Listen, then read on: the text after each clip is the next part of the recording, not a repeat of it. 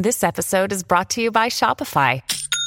Forget the frustration of picking commerce platforms when you switch your business to Shopify, the global commerce platform that supercharges your selling wherever you sell. With Shopify, you'll harness the same intuitive features, trusted apps, and powerful analytics used by the world's leading brands. Sign up today for your one dollar per month trial period at shopify.com slash tech, all lowercase. That's shopify.com slash tech.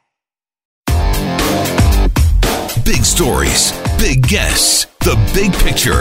Afternoons with Rob Breakenridge. Weekdays twelve thirty to three, seven seventy C H Q R. So does Alberta have a problem with extremism? I mean, we've heard stories uh, about individuals from Alberta who have become radicalized kind of broad to join up with uh, ISIS and other terrorist groups. We've certainly heard about uh, groups in Alberta uh, that are advocating uh, white supremacism and, and that kind of ideology. Now, I guess the, the degree to which we would consider it a problem is, is subjective, but we can certainly compare what's going on in, in Alberta to other provinces.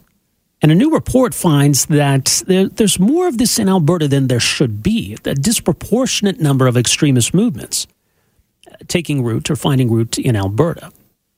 Uh, this is a report that's coming from the Organization for the Prevention of Violence called Extremism and Hate-Motivated Violence in Alberta. Joining us to talk more about it is David Jones, a senior researcher with the Organization of the, for the Prevention of Violence. Prevent violence dot C A is the website. David, thank you for joining us here today.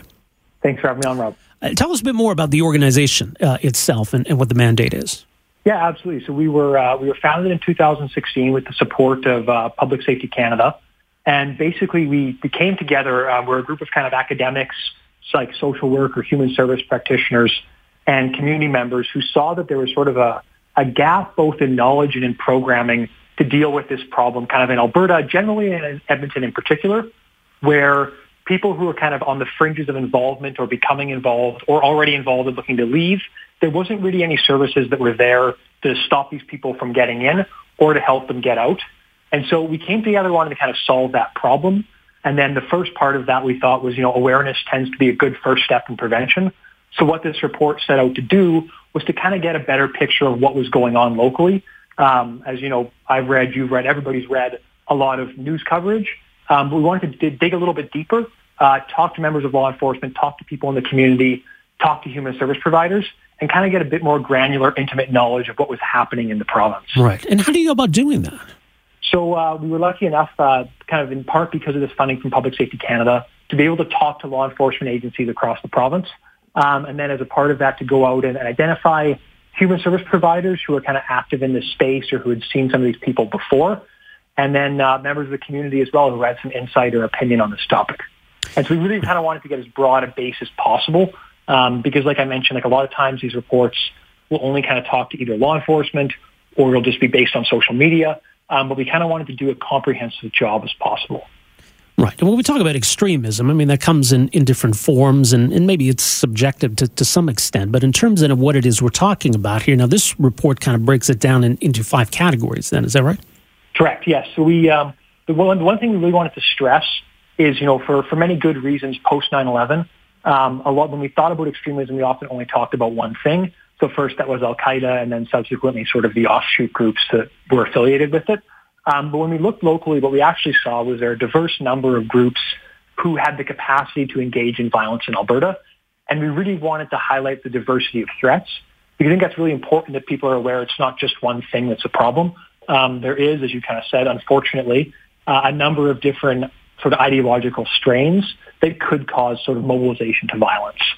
So, you know, whether that's Al Qaeda and its offshoots, the white supremacist groups, um, some of these patriot and militia groups, single issue extremists, so there you could think about uh, environmentalists like Wiebo Ludwig, uh, or kind of ad- adherents of this new incel movement that's come out, um, or anti-authority extremists. And in terms of the threat they represent, right, because at one level there's an ideology, but then there are those who, who take it a step further and, you know, advocate violence in advancing that ideology. Are we are we talking about those who are advocating violence, or at what point do these movements become concerning? Right, and so that, that, that's kind of uh, why our name choice was sort of very specific, uh, is really where we're primarily focused with violence.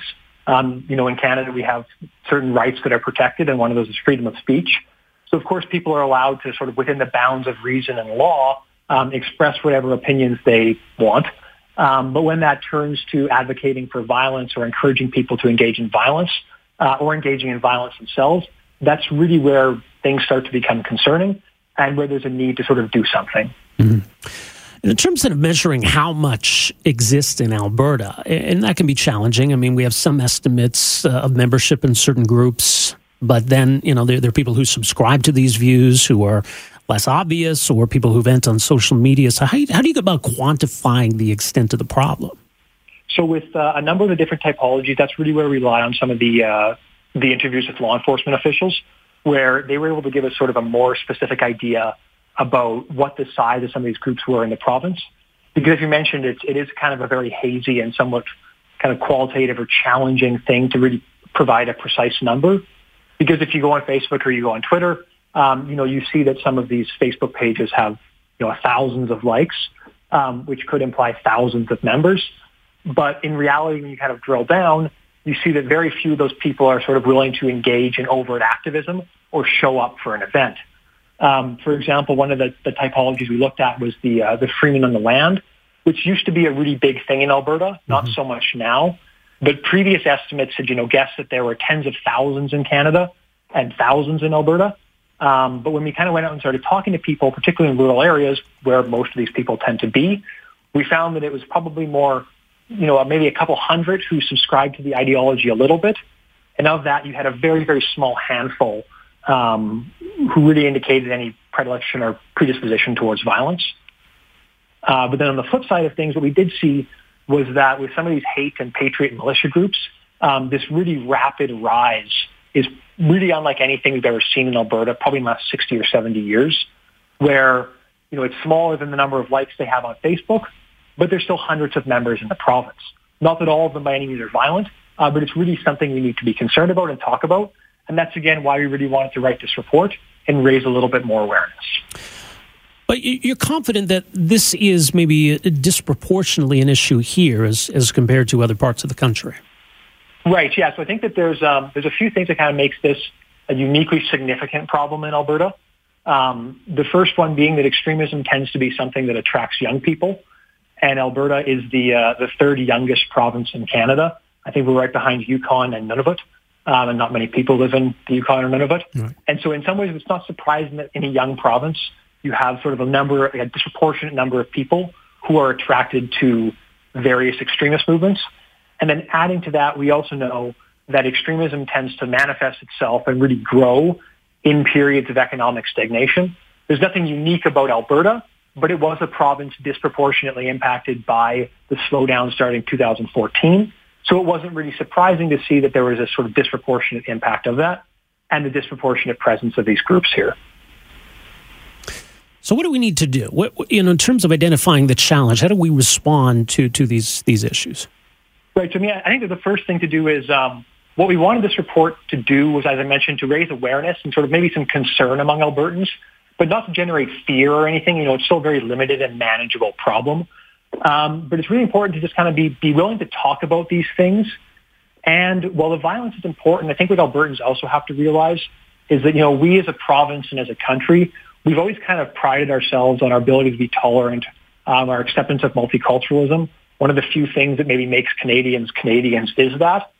And so as we're living in this climate where polarization is increasingly tolerated or sometimes even celebrated, this report, we're hoping, is maybe kind of one of the first steps in people pausing and thinking a little bit, you know, before you share that meme or before you go out to that protest, kind of about what this does to our social fabric and what, what it does to us as Albertans and as the community.